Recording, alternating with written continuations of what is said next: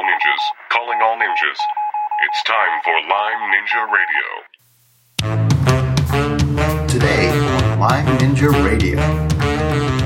The first thing I would say is all of your anger and all of your gripes and the things that the injustices that you've experienced and the pain, it's all legitimate.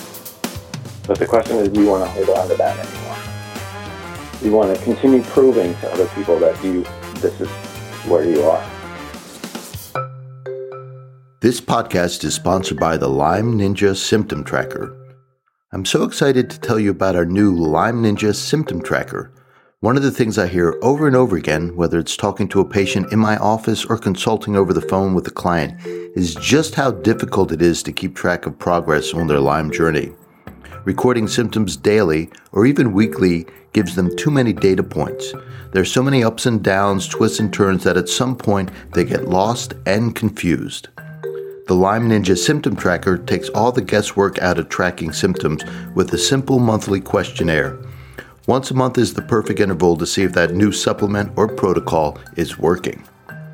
Right now, when you take the Symptom Tracker questionnaire, we give you a simple composite score for the month.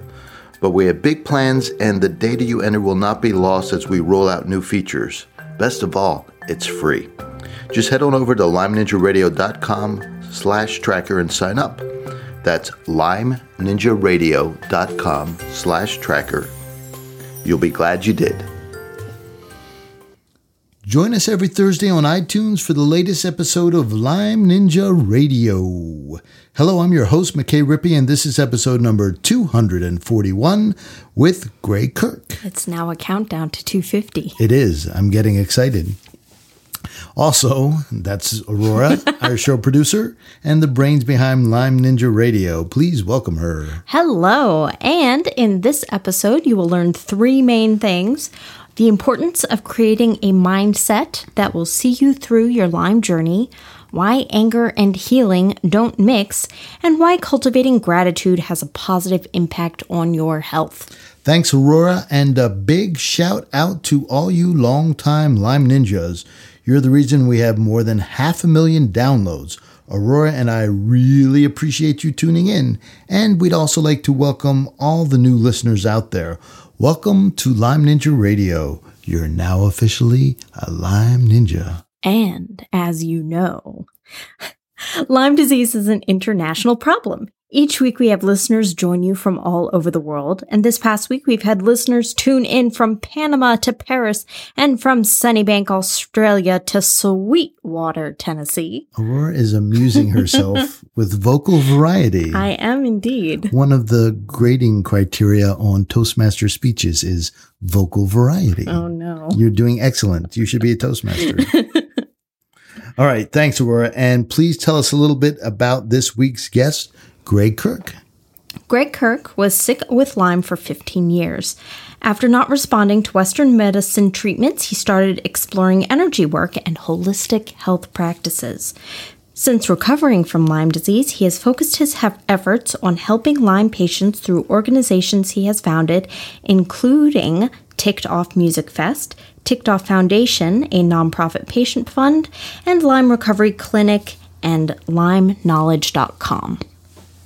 Okay, McKay, why do you want to talk to Greg?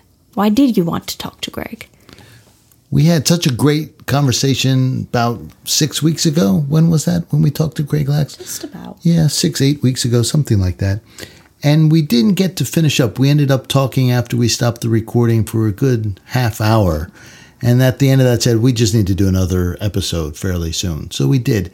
And what we wanted to talk about, and we ended up talking about all kinds of things, but the mindset, the healing mindset, which really kind of gets back to his book, The Gratitude Curve. So it's so incredibly important to have the right mindset to heal. And we talk about all the impediments that can get in the way from being, you know, sick with Lyme and being upset about it and upset about how you're being treated. And that can get in the way of healing. And his story is really about letting that all go and how it really made a huge impact in his healing journey, in his Lyme journey. So we've got our graphic organizer on our website. You can visit that. It talks about or shows you the Lyme journey, the steps you need to take and the order you need to take them in. And remember, always have a plan B because it's Lyme disease. Plan A doesn't always work the first time. So always have a backup plan no matter what you're doing, whether it's creating the mindset or taking antibiotics or taking herbs or whatever it is, treating oxalates, getting diagnostic tests. Just always have a backup in mind. That's, that's the main thing that you need to do in your Lyme journey with our Lyme journey roadmap. Kind of create a roadmap where you can put pin it up on the wall and say, okay, here I am. This is what I need to do. And just to relax. You know, if you have the map up there, you know where you're going, you don't have to spend all night researching stuff, right? You can just kind of go on an information diet. That in and of itself can be healing because, you know, once you start researching anything, half the internet hates it and half of the internet thinks it's the best thing since sliced bread. And it all comes down to what you're going to choose. And if you're relying on the internet to make the decision for you, it's you're never going to be able to make a decision. yeah, it's really really tough. So make your decision, be at peace with it, and then don't read any more anything on the internet. Get some sleep. Get some sleep. exactly. All right. Here's our interview with Greg Kirk.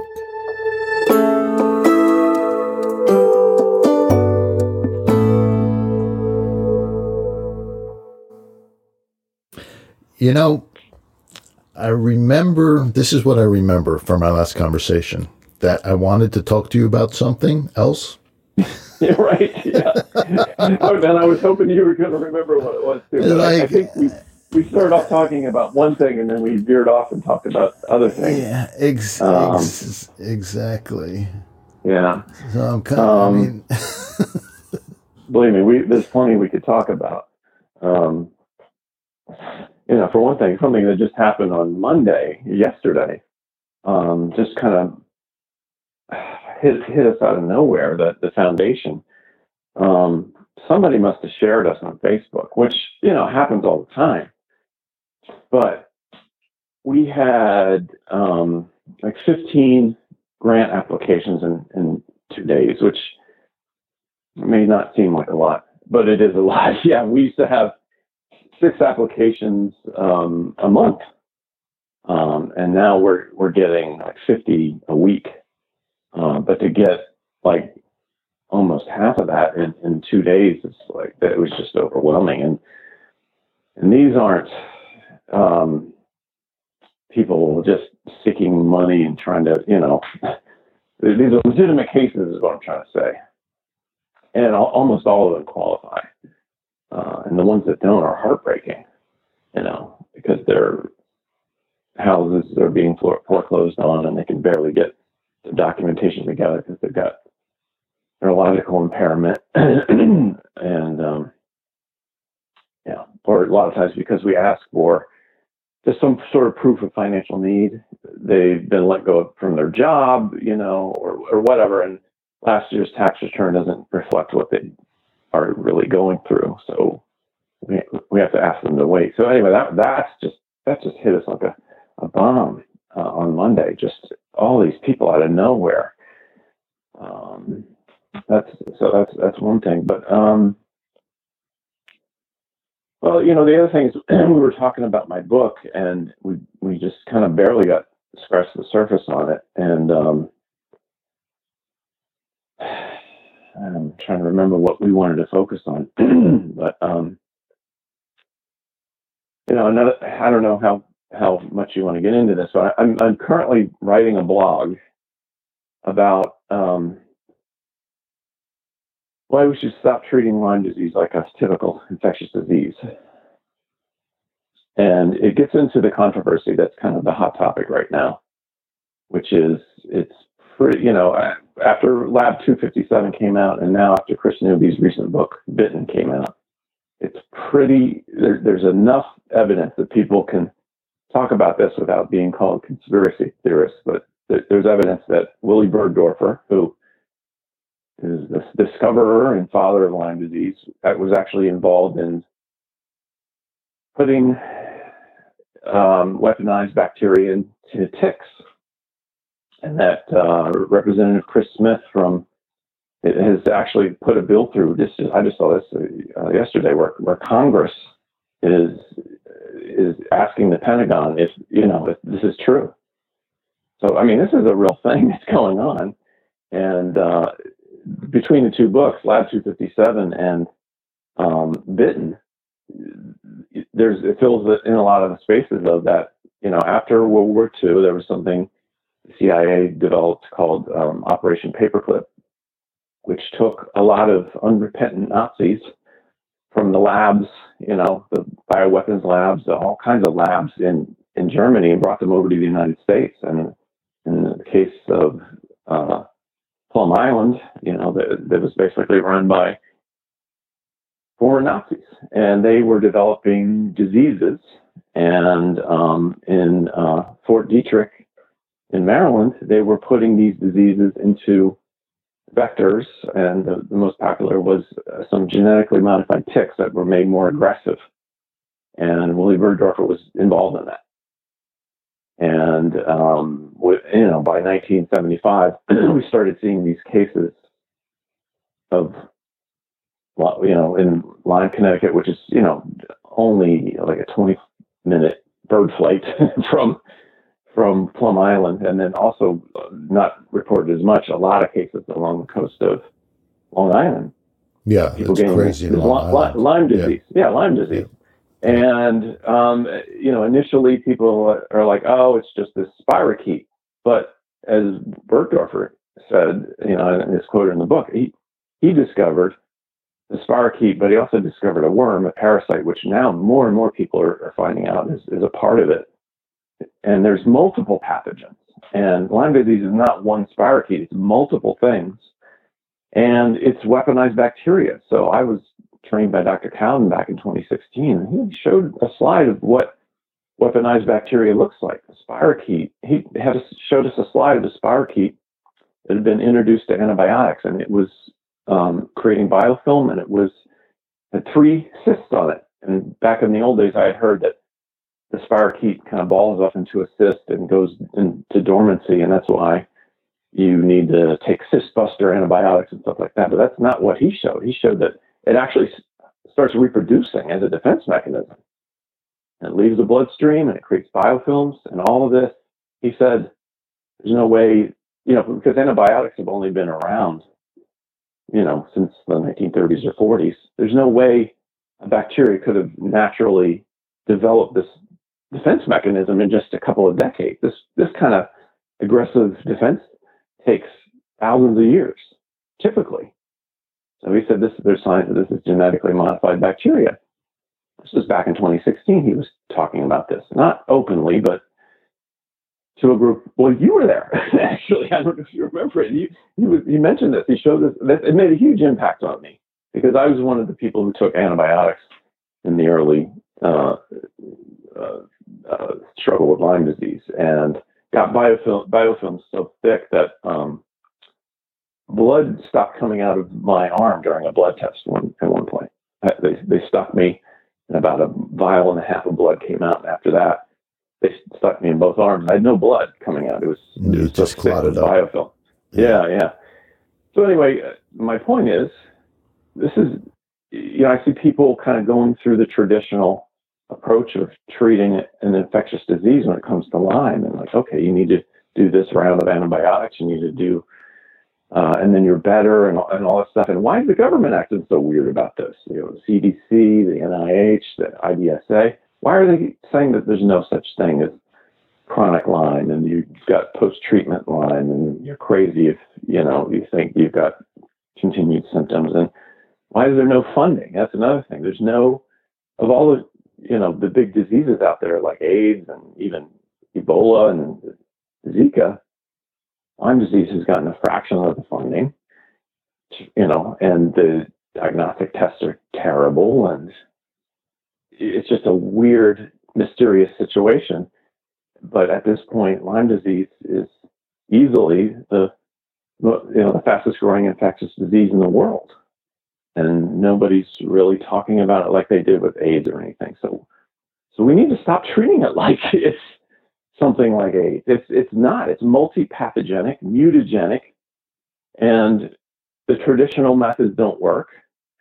and we and the things that do work are pretty much one-off custom, you know, um, treatments that are not antibiotics or Western medicine. Although you know there there are some cases where you know low cases like low percentages of people who do get better and into remission, but just in my experience with hundreds of patients I've helped, it's more of an herbal treatment, and there's a diet is involved and stress reduction and these things that are not traditional, not considered traditional to fight, you know, an acute infection or even a more chronic one.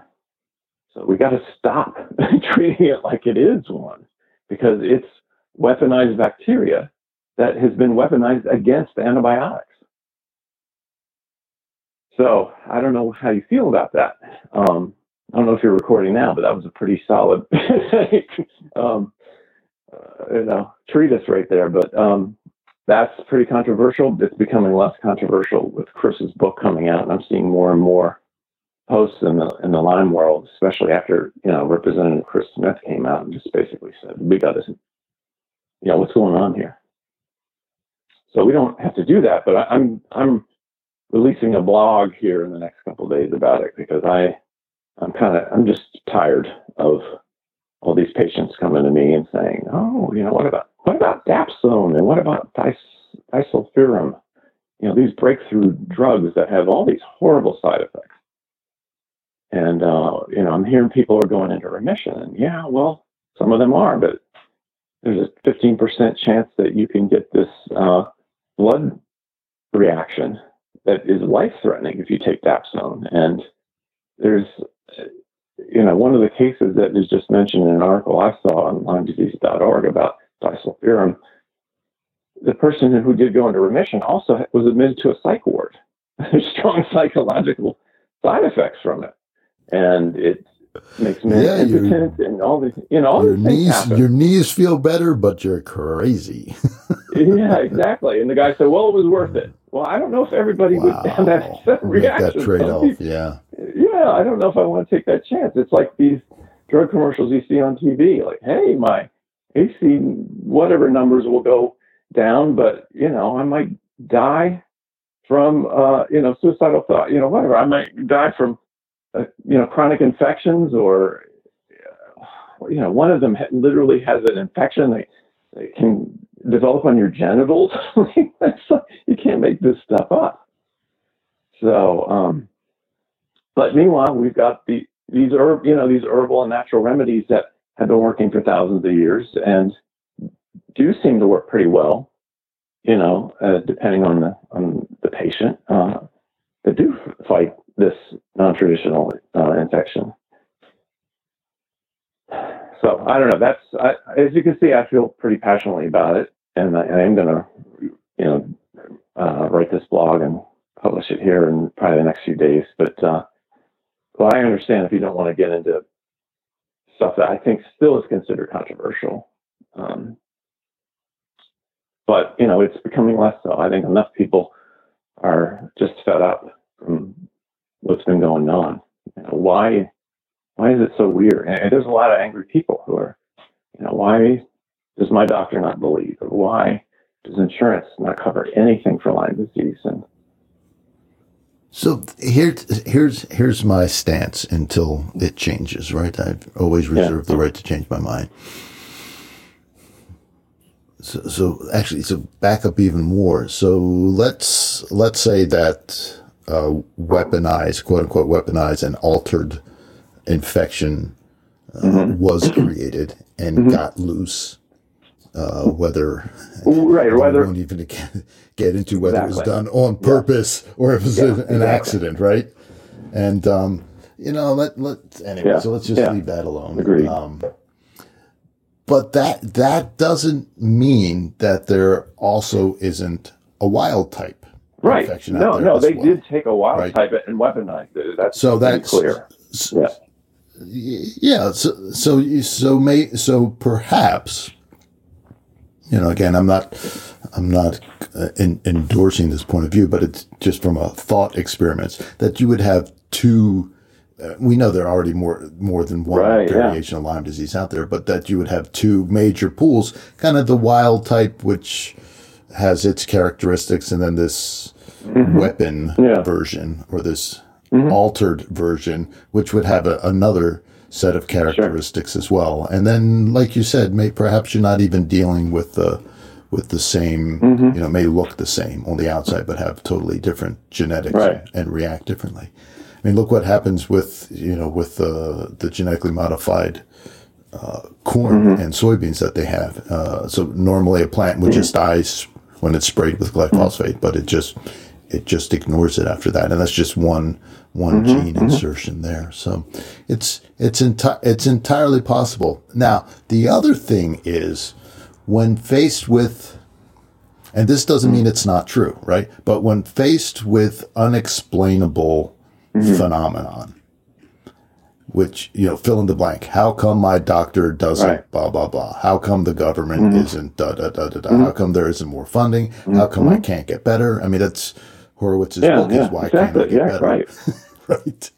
You know, so it, it's it's the nature of the beast that we are going to generate an explanation because otherwise we just stay up all night. And one of the one of the explanations, and like you said, it's it has some there's some pieces out there, right? There's some validity to it. It's not fact free. It's not a hallucination.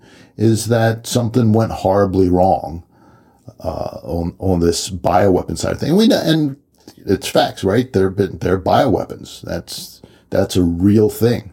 Uh, my wife, my wife worked at uh, the Johns Hopkins School of Public Health, and I forget how many floors down in their basement, and they don't advertise this fact. They have a level, whatever it is, mm-hmm. biocontainment center, and they have like some of the horrible diseases that have mm-hmm. been eradicated that they keep alive down there because they have to mm-hmm. study them from time to time.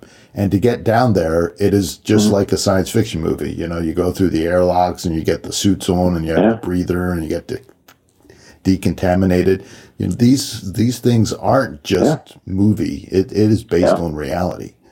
So uh, you know, I'm Yeah. we're talking about it. So we'll we'll link to your blog and you know again I, I don't particularly lean in that direction but that doesn't mean it's not true I'm, I don't hold myself to be the the arbitrator of truth and I know what's going Mm-hmm. on it's entirely possible it's it's a coherent explanation for some of the difficulties with this Yeah. without a doubt Yeah. Anyway, um, so let's, uh, you have a particular passion for a person's mental, emotional, and let's say spiritual, throw in spiritual as though sp- condition in terms of getting healthy. Now, what, you know, how healthy is it for somebody who's struggling with their health, with this infection, to get all cranked up and go grab their pitchforks and march on whatever, fill in the blank, Washington, their state capital. Is, is that, is that an appropriate, is that something that people should be doing? Right. So I think that was what we were going to talk about today, actually, which it was getting into the more uh, the spiritual aspect of the illness. And honestly, I think it would be great to kind of have it collide with this other point of this is why this is another reason why it's different um, than an, an acute or a traditional illness. Is I am seeing time and time again that people who stay in the mode of you know, being a quote unquote Lyme warrior, who are activists, who are angry, rail against the system, all that kind of stuff, which, and this is where it gets very confusing because then people will say, oh, well, you know, you know, F you for not wanting, you know, not supporting these people. That's not the case at all. I'm just saying from your personal wellness, you stay in that state of mind of being angry, and being acutely aware of your symptoms every day and then being angry about them, it locks them in place. And you don't get better. And that you can take the best drugs or herbal treatments in the world and you'll reach, you'll just uh, plateau. And I see a lot of angry people on Facebook who run groups, you know, uh, they're angry or they're suicidal or whatever, and they stay in this mode of, you know, I'll never get better. There is no cure.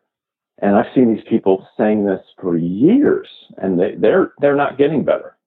And they basically have this point of view of like, I've tried it all, none of it worked, and that's what I see is they're right.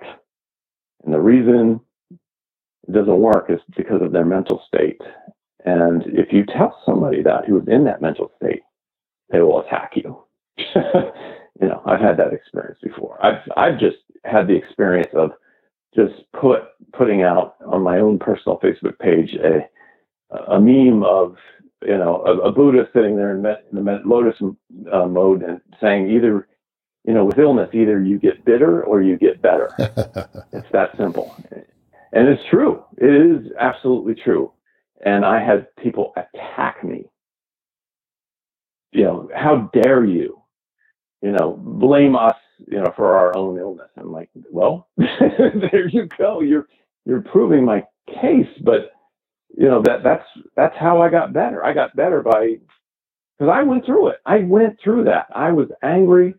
I was focused on my symptoms. And I, you know, that's another thing. You don't call it your symptoms if you want to get better. You don't call it your disease.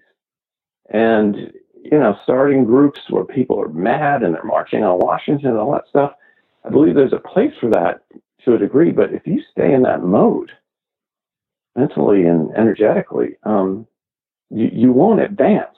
It's just a fact. And it's, it's really difficult to explain to somebody because they want to be validated.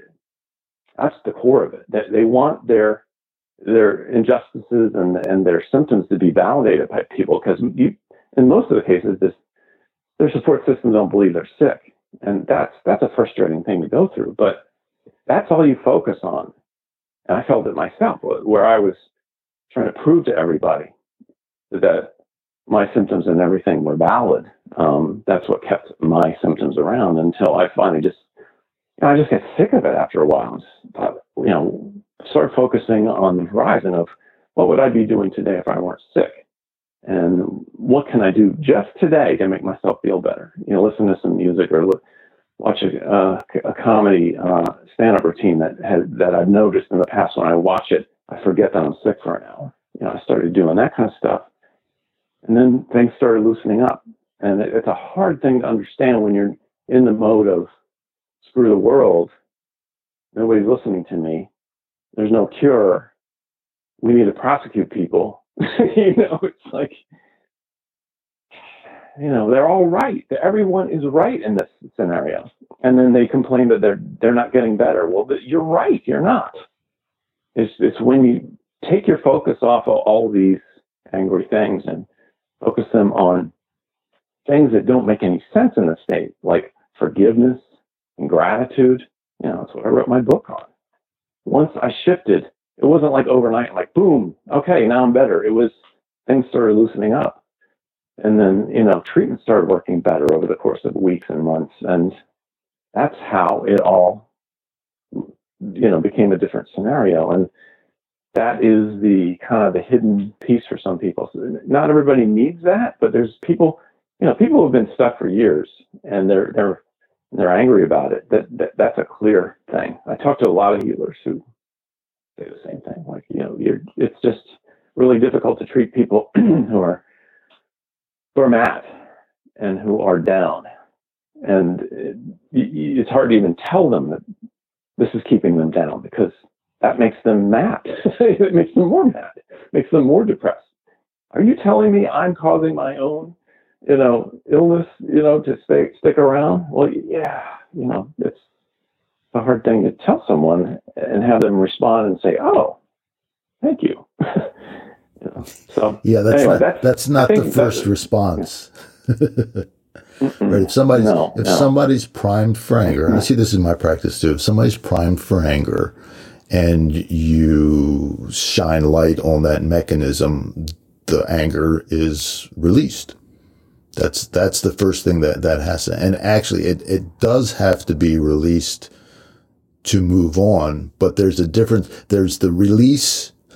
it's like a shotgun, right? It's either your last shell. You either you empty it out the chamber and there's there's no you know there's no new shell in there, or you just reload.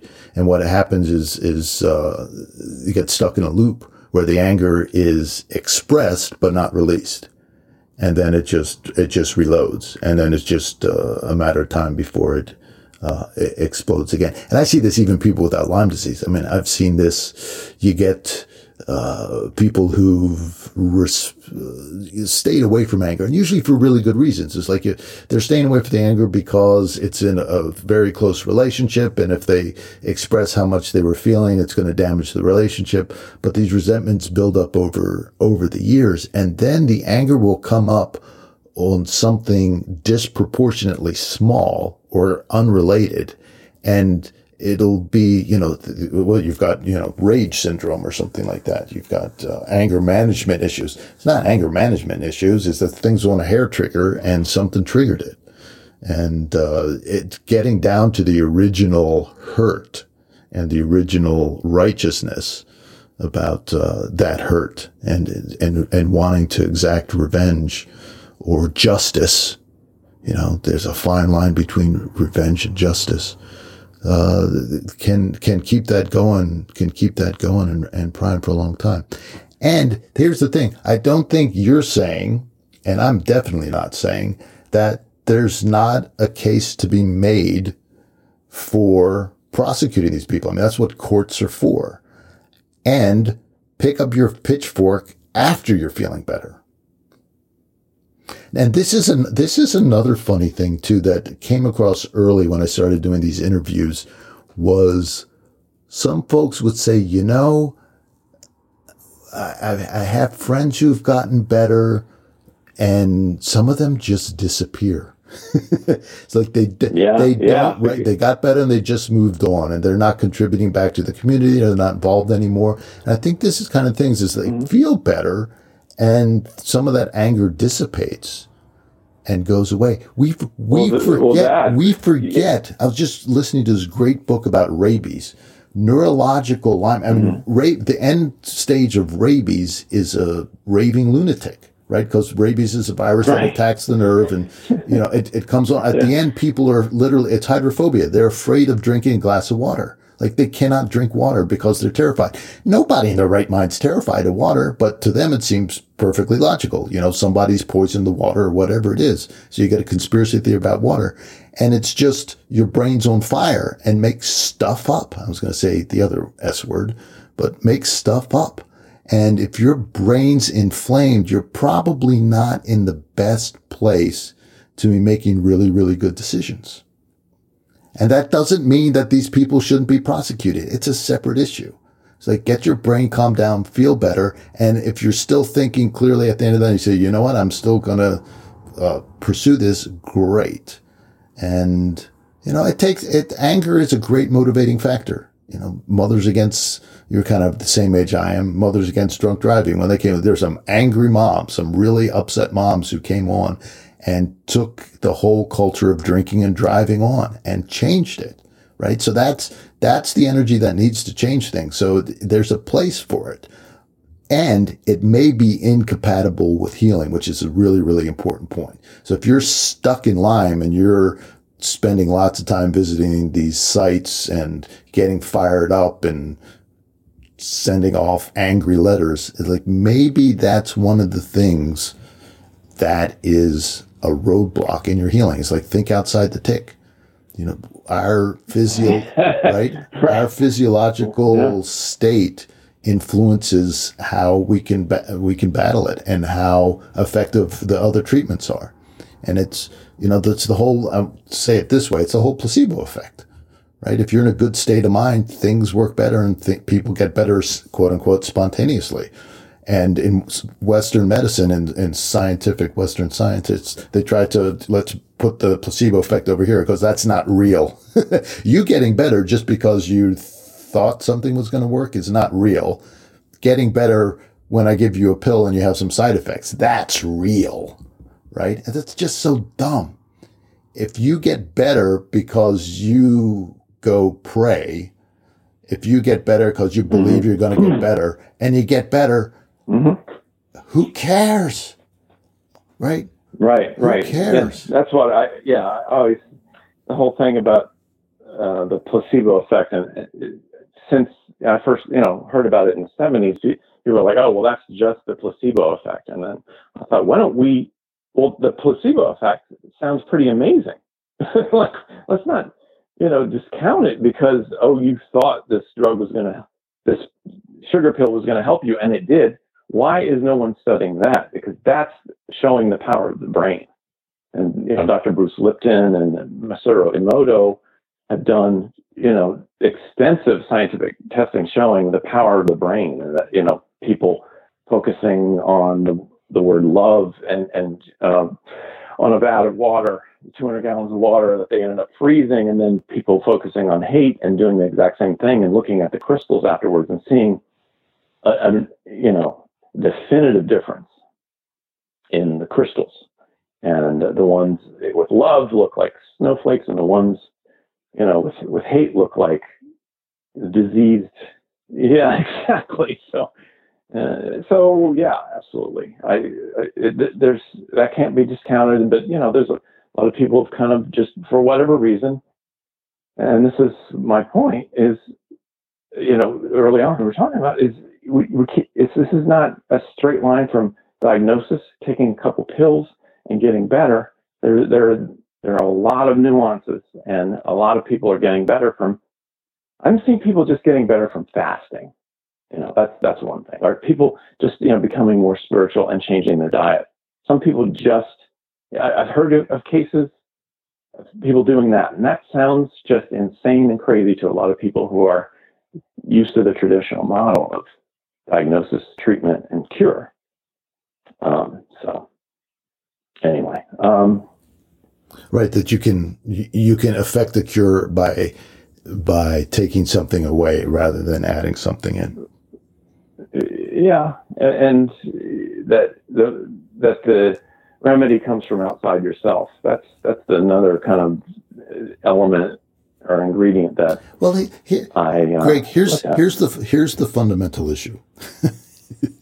And there is an illusion of separation. And you know this. I'm just going to remind you of this. There's an illusion of separation that there's outside and inside. That's ridiculous. That's ridiculous. That's just the that's just a visual perception of things. We're all connected. I mean you know we, we think of okay let's let's isolate.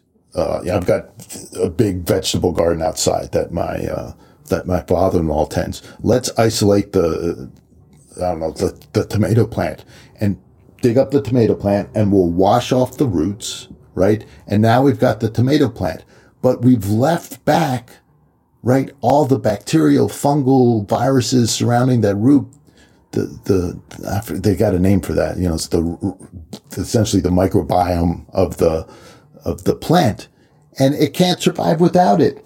You know, it's part of it, and it that same goes for the water and the rain that's coming down, or the water we're giving it, and the minerals in the water, and the same goes for what's in the air. But yet it's like, okay, that's, that's a tomato plant. The rest of it is outside the tomato plant. It's like, no, without that other stuff and without, I, I even forgot the sun and then take the sun away, right? It's like, it right, dies. Right, right, right, yeah. It dies. It's, yeah, everything's related. Yeah. Yeah. So mm-hmm. one, one of the issues we get into is we, at some point you have to, in order to study something, you just have to draw an artificial line. Say, okay, we're not going to study this, but that doesn't mean they're not related. And that's, and that's what you're running into. So changing your diet, changing your heart, changing your mindset is all part of the milieu, is all part of the stew that makes us up and influences everything. And there are, it changes the physiology. It changes the genetic expression. It absolutely does. There's, there's evidence that, you know, women and, and men with trauma in their history, couple generations back are much more likely to trouble conceiving.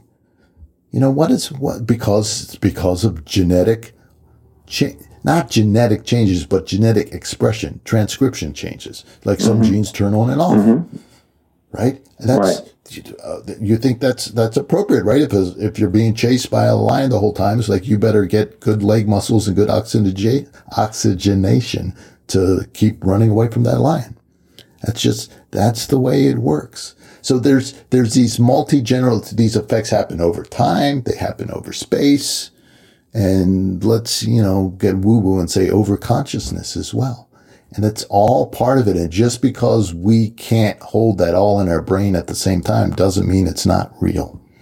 Doesn't mean it's not real. Wow. How did we get there? Yeah. uh, right, right. But that's the point of your book and the gratitude piece.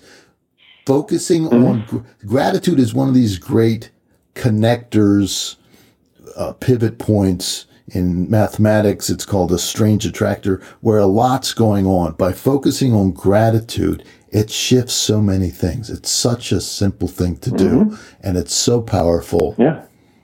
Right. And that's, that's, you know, something that people are starting to study scientifically now is if you keep a mental state of gratitude in your body, it changes you energetically and it changes the way you react, like you were talking about the the environment of like your garden, but you know the environment of your your treatment it changes. So if that one element changes, and all of a sudden you've got a positive flow of energy coming in and out of you, the the uh, medications that weren't working before suddenly start working better, and maybe even to the point of remission there's yeah there's more and more as opposed to being blocked when you're in a state of uh, fight or flight. So absolutely, it's it's important, and uh, you know just the thing that's frustrating is people who are in that fight or flight state. Um, they're a lot of times they're not ready to listen to that and take it as and get defensive and um, look at that as you know they're being their symptoms and their approach are, are you know, not legitimate because it's not working. And, and the way that they legitimize it in their own minds is that nothing works. See, nothing's working for me. And and the thing right, to forget the, even more, they're they're right. They're right. It's not for, working for them because of their their mental. Yeah, right. and so you, you, take yeah, the specific exactly. and you generalize which which is yeah yeah exactly which does have some power to it, but it's not working for right, me right. right. now as opposed to it doesn't mm-hmm. work, and therefore there must be a, for anyone for, right at for anyone time. yeah that's, that's I didn't get better, and you're right. not going to get better either because if yeah if you get better and yeah. I don't, and, there's something wrong with me. Right, and the only people who say they get better are actually trying to sell, sell something. something. Yes. And I, I, right, right, I see that. So, you know, so the other thing you brought up, I think, kind of ties this all together. And by the way, if you're going to send hate mail, send it to me instead of Greg. He gets enough hate mail. I need a little bit in my inbox because it's been a while. So if, if you've got a strong disagreement with this or think we need to bring up a point of view, I'm happy to have a conversation on the other side of things. Uh, really that's not what Greg's about. It's more what we're about here at Lyme Ninja Radio. So send, send those suggestions to me. And what you bring up is fundamental physiology. And you brought up the fight or flight state of mind. So literally, if you've got your metaphorical pitchforks and you're marching on Washington, you are by definition in a fight mode. Right? Mm-hmm. And that mode yeah on purpose, the body's designed this way on purpose down regulates your immune system because all the energy needs to be used for this most important current fight that you're in.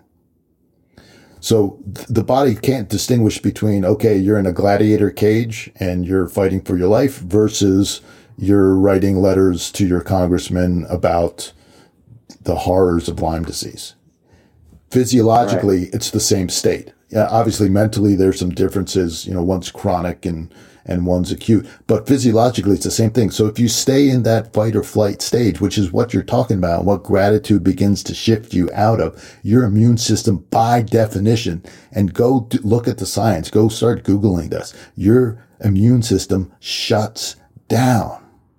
And I don't care how many antibiotics you take. If your immune system isn't working, it's just a matter of time before something comes up and gets you, right? Whether it's a virus, parasite, Borrelia, mycoplasma, right? Mold, toxins, or mold itself. It's just, it's, that's the way the body works. And what, what you're saying is basically so simple. It's like just calm down.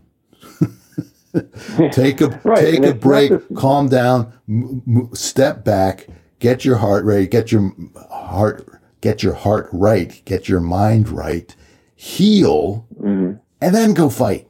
You're not even saying don't fight. It's like you Right. just got the the, the order Exactly. wrong. Yeah. Right. I and I yeah, that's the the point I, I want to make to the people who are who do get upset when I I mention this is I'm not against at all, you know, the fighting and the and all of this needs to happen. The marching on Washington, all that stuff should happen. It's just if you're stuck in your illness, and you know, I talk, I know a lot of people who have gone down to Washington while they're sick and in wheelchairs and so forth, and they get a lot sicker because they're out there in the elements for one thing, but they're also angry, and they, it's it, it's hard for somebody to do it even when they're well, and so it's it's just not a great idea for people who are in the fight or flight state to really dig their heels in on the, the fight. Uh, you know, it's a time when you should relax, stop focusing on the details of the symptoms, and start looking at things you do have to be grateful for, which is hard to do when every day you wake up and you're like logging your symptoms and feeling them.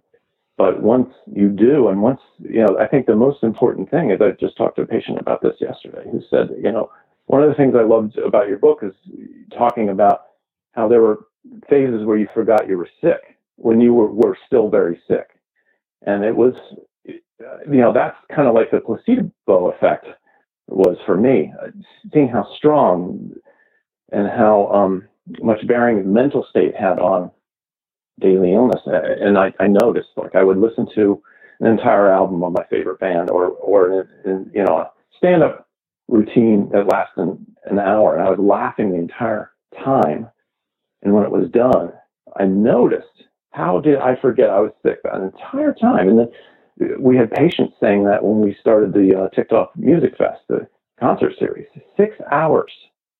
You know, it's a long concert. Everybody's ha- happy and listening to music, and you know, kind of this huge feeling of camaraderie. I had patients and mothers of patients more than once say, "My 16-year-old daughter, I haven't seen her smile in months. This entire time, for six hours, she forgot she was sick." That, that to me, that's powerful medicine. And um, that's how I started taking my focus personally off of this fight or flight and legitimizing my anger to um, loosening it up and just forgetting I was sick for short periods of time until it lasted longer. You know, That- that's that's the stepping stone to do it. Because if you just come up to somebody who has Lyme disease and they're in the mode of fight or flight and they're angry, and you say, "Oh, you just need gratitude. You need positive thinking." I, I see this cycle go around through the Lyme groups where somebody who's gotten better say, you just need to have gratitude. You need positive thinking.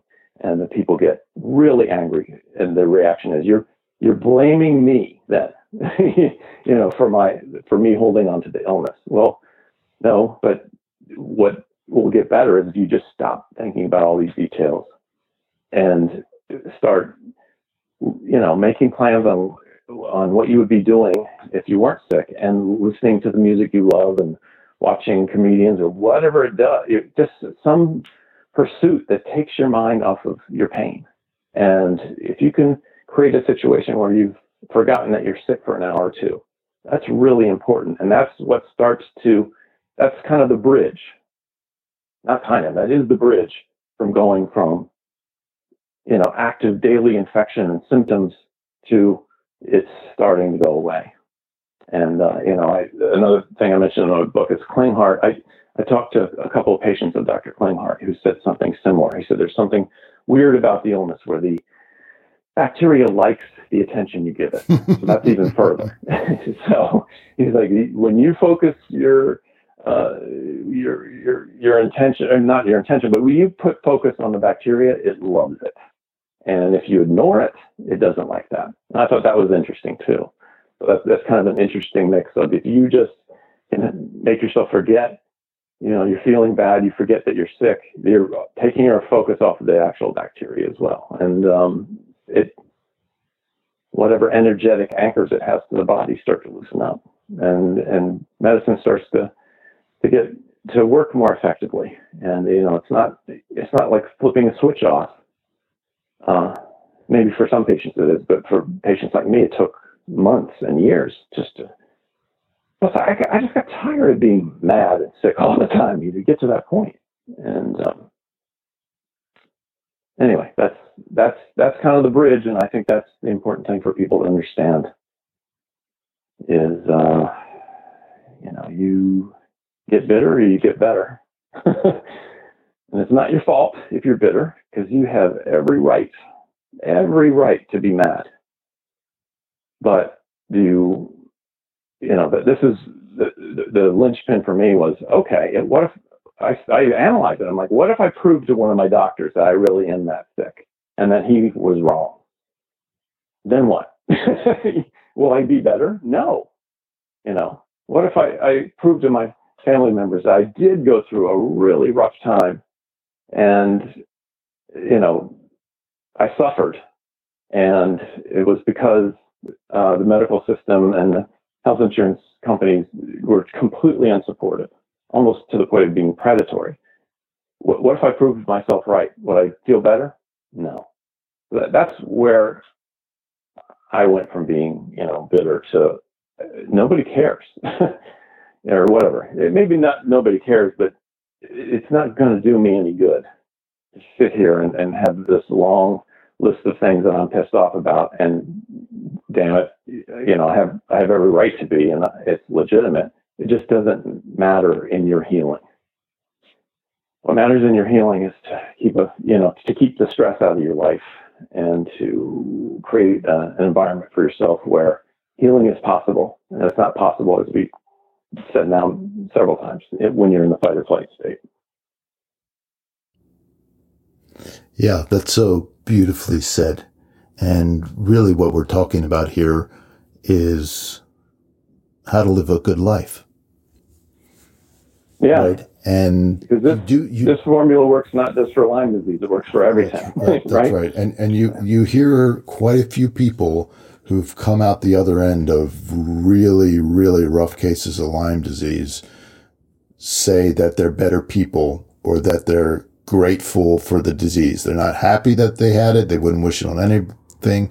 And they say it's kind of weird to say being on this end and I don't want to be taken the wrong way, but I'm actually grateful that I had Lyme disease because I'm, yeah. I'm a better person and it, you know, it forced them through the eye of the needle to make some of these, these hard decisions. And it, well, yeah, that's the point in my yeah. book, and that's actually what you know the the nuance to that is is yes, that's that's actually it. That's that is the punchline of I went from just being feeling grateful for certain things in my life that helped loosen up the disease, but then I took a step back and thought, wow, you know, I I say this quote of you know this the disease was like a forest fire, it was burning my life down, and while while it was burning my life down, I, I hated it you know, my life was burning down. The things that I loved were going away.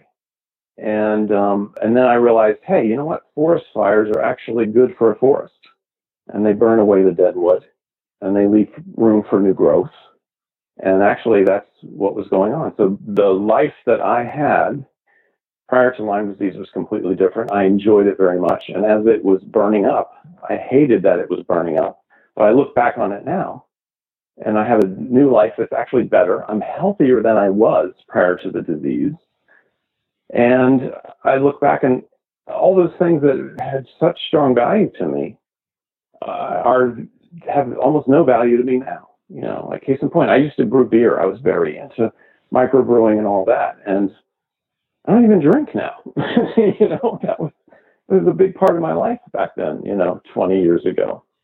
But has no value to me now. Now I'm helping people every day, not just a few, but dozens, and over the course of you know a year, hundreds of patients. And you know, it, it, it, every every week I get emails or calls from people who are saying, "God bless you. You you help change you change help change my life. You you know you're doing God's work." Like, how often do people hear that? I don't know, but I never used to hear anything like that prior to Lyme disease. And, and you know, this, my life became more purpose driven as a result of it. So I'm, very thankful for it. And, um, it's kind of that whole bitter better thing. Like I, I've heard healers describe an illness as kind of a signpost in the road where it's new information and it's showing you that maybe the direction of your life and your lifestyle, what you're eating, you know, things like that. Uh, your, the illness is the indicator that there's something unbalanced and something's wrong. And most people don't look at it that way. They look at it like, oh my God, what, what, what, what have I done to deserve this or something like that? And those are the two reactions you can have. You know, woe is me. Why is God punishing me or whatever? What did I do to deserve this? You know, what, who did I kill in a past life or something, you know, to, to warrant this amount of suffering? Or you look at it as like, wait a minute, maybe I'm going down the wrong path here. And this is a big indicator that I need to make some changes in my life. And uh, that's uh, that's a huge dichotomy of where you know the people who get better can kind of unplug and look at things more objectively and, and think, well, wait a minute, you know, maybe you know me eating pizza every day. What what happens when I stop eating pizza every day? What happens when I stop drinking alcohol? What happens when I remove these toxic people from my life? What if I change jobs and I'm not in this environment where I'm being attacked every day? And you know, those are because those are all things that can cause illness to rage. And if you pull those things out of the equation, you start being pushed into a, a different life. And that's that's was the road for me was wait a minute, those things that I loved uh, were not loving me, you know, or whatever, you know, it wasn't, they weren't healthy for me anymore. They worked for a while. And when all those things were changed, it took, you know, years, uh, I became a healthier person and everything about my life changed to the point where I'm, I'm grateful for the entire experience. And, uh, it's, you know, it's if you would have told me that in the middle of it when I was in my fight or flight stage, it, it would have been really hard for me to understand that really I'm going to come out of this and write a book about being grateful for this experience. That sounds pretty crazy. But, you know, the people who have punched through to the other side and get through, um, it's, it's kind of a common uh, reaction in the conclusion that I let go of a lot of things during my life of, of Lyme disease. Yeah. It, I don't I don't mourn I don't mourn my past my, my life as you know pre Lyme. I, I, don't mourn it anymore because it, it, doesn't serve me anymore. I have, an, I have a whole new set of priorities, and they're healthier, and people around me notice it, and I'm helping other people, and they're helping other people, and we're starting this whole chain reaction of you know gratitude and positivity. So, Greg, let's wrap this up. What you know, if, if we're if we're having a not a beer, if we're having a a, a, a, cup of tea somewhere, right? I'm yeah. coming in saying, and I'm you know we're having this conversation. And let's let's say that I'm you know really struggling with a plateau in my healing, in my Lyme healing, and I am angry and I'm stressed out and I'm you know heading or toward depression or are depressed, what would be the one action that you would advise me to take to begin to shift toward gratitude? The first thing I would say is all of your anger and all of your gripes and the things that the injustices that you've experienced and the pain, it's all legitimate. But the question is, do you want to hold on to that anymore? You want to continue proving to other people that you this is where you are. If, and that's okay if you want to but you're going to stay there. And the best way to move on is by increments and taking daily steps of you know for helping you forget that you're sick and helping you uh, go towards a healthier life knowing that this these illnesses are a signpost that there's something going on in your life that uh, and may not be just one thing, maybe in multiple things that are causing imbalances and and and disease. And uh, it may be a wounded spirit. It may be toxic people in your life. It may be your diet, a lot of too much sugar, you know, that kind of stuff. And it, or maybe every, it may be a bundle of those things. And you need to do a an inventory, you know, and and uh, look at those things and how valuable they are to you, and to see if you can let your life burn them away and, and move towards a, a life that is more stress free and healthy and and ultimately um, full of positiveness. And that, you can make that switch, you know, any treatments that you're taking, um, with the of long long term antibiotics, because what we've discussed before, they've been the, the bacteria have been weaponized against us. Any kind of natural treatments that you're doing while you're changing your state of mind, um, the, your chances of recovery are very very high. Greg, this has been a fascinating discussion, and we have wandered far and wide over the Lyme landscape. And thank you for your time and attention.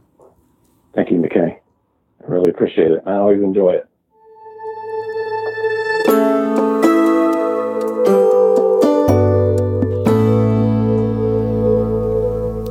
This was such an interesting, I w- I wouldn't even call it an interview. It's an interesting discussion. And what it reminded me of was that was a study that I came across recently that there's now a physical link in the brain between uh, your lymphatic system, your immune system, and the brain. That there's actually like a whole system of neurons. And They found lymph in your brain. is they what did. Yes. yes. And that's new. So just in case you think everybody knows everything about even something simple like anatomy and physiology, we don't.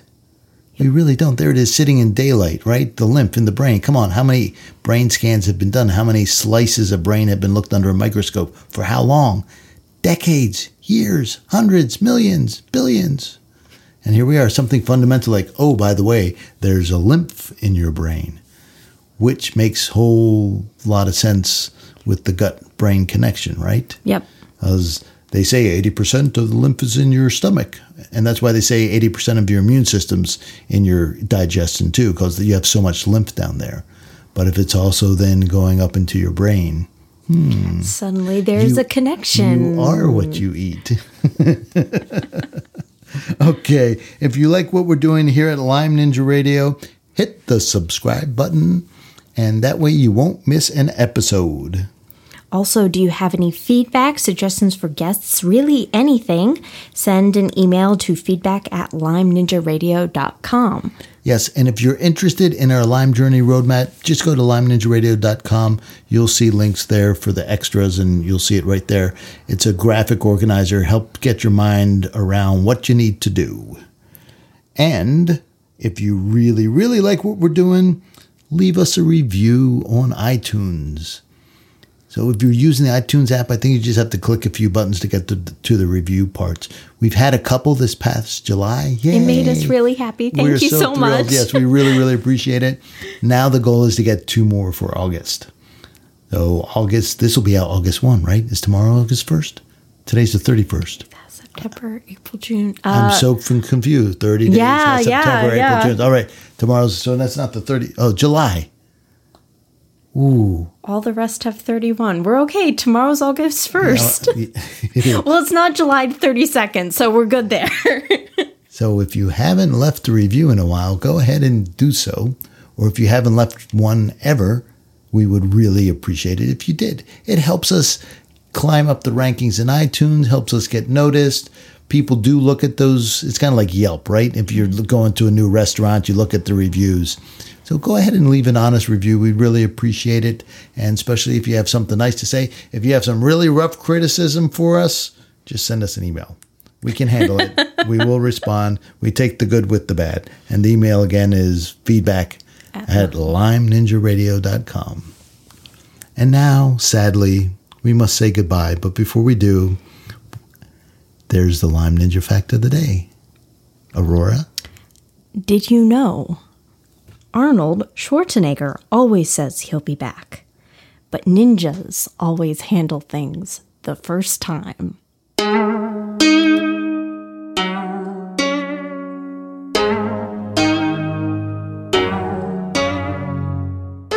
Lyme Ninja Radio is a purely public broadcast and is not intended to be personalized medical advice for any individual's specific situation.